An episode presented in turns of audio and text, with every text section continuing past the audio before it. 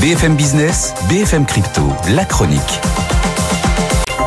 Et on vous retrouve Antoine Larigauderie pour euh, la chronique crypto. Il y a une vraie ébullition hein, sur le marché avec le Bitcoin et l'Ether.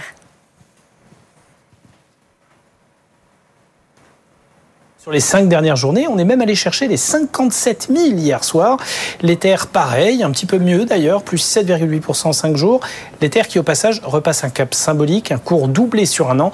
Bitcoin avait un peu d'avance et fait plus 140, mais alors là, deux cryptos majeurs qui sont en train de laisser tout le monde sur place, hein, y compris Cardano, Solana, XRP. Seul Polygon arrive à suivre un petit peu avec un gain de 3,5% sur les cinq dernières journées. Ah ouais, des progressions euh, impressionnantes avec plusieurs bonnes nouvelles justement pour euh, ces deux cryptos, le, le Bitcoin et l'Ether.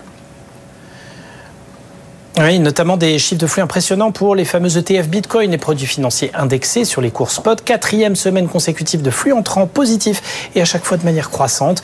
On continue à avoir des arbitrages entre produits en fonction de leur coût de gestion. On a des euh, volumes de records, des, records de volume historique hein, euh, sur les négociations sur l'ETF Grayscale, 2 milliards 4 en 24 heures. Sur celui de BlackRock aussi à 1 milliard 3.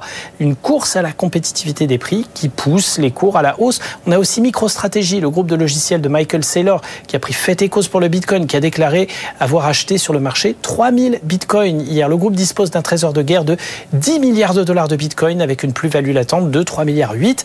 Et puis l'Ether qui bénéficie aussi d'une vraie rampe de lancement dans l'anticipation également d'un feu vert réglementaire à des ETF.